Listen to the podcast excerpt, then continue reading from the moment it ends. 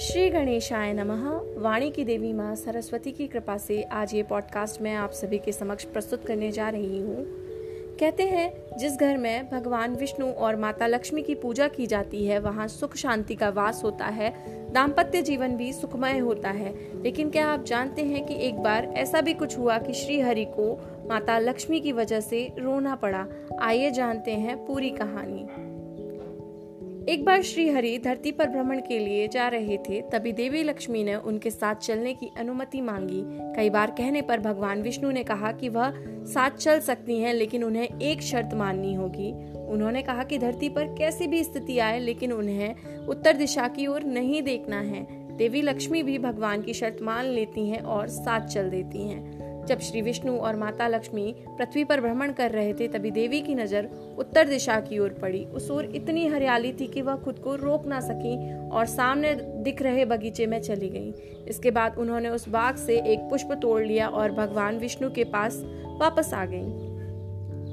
उन्हें देखते ही श्री हरि रो पड़े। तभी माता लक्ष्मी को उनकी शर्त याद आई। तब भगवान विष्णु ने कहा कि बिना किसी से पूछे उसकी किसी भी वस्तु को छूना अपराध है। देवी लक्ष्मी को अपनी गलती का एहसास हुआ और उन्होंने भगवान से क्षमा मांगी। लेकिन श्री हरि ने कहा कि इस गलती की माफ़ी उस बगीचे का माली ही दे सकता है। उन्होंने कहा कि अब उन्हें उस माली के घर दासी बनकर रहना होगा। देवी लक्ष्मी ने उसी क्षण गरीब औरत का रूप धारण किया और सीधे उस माली के घर पहुँच गई। माली ने उनसे कभी खेत में काम करवाया, कभी बगीचे में तो कभी घर में। लेकिन एक दिन उसे पता चला कि वह दासी कोई और नहीं, स्वयं माता लक्ष्मी है। तो वह माली रो पड़ा। माली ने माँ लक्ष्मी से क्षमा याचना की और कहा कि उसने जो कुछ किया, वो सब अज्ञानतावश किया। इसके लिए वह उसे माफ़ कर दें। माँ लक्ष्मी ने मुस्कुराते हुए कहा कि जो कुछ हुआ, वही नियति थी।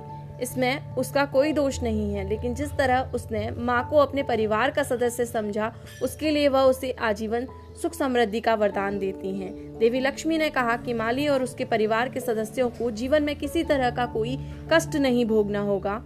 इतना कहकर देवी अंतर ध्यान होकर विष्णु लोक वापस चली गई। कहानी को पूरा सुनने के लिए धन्यवाद।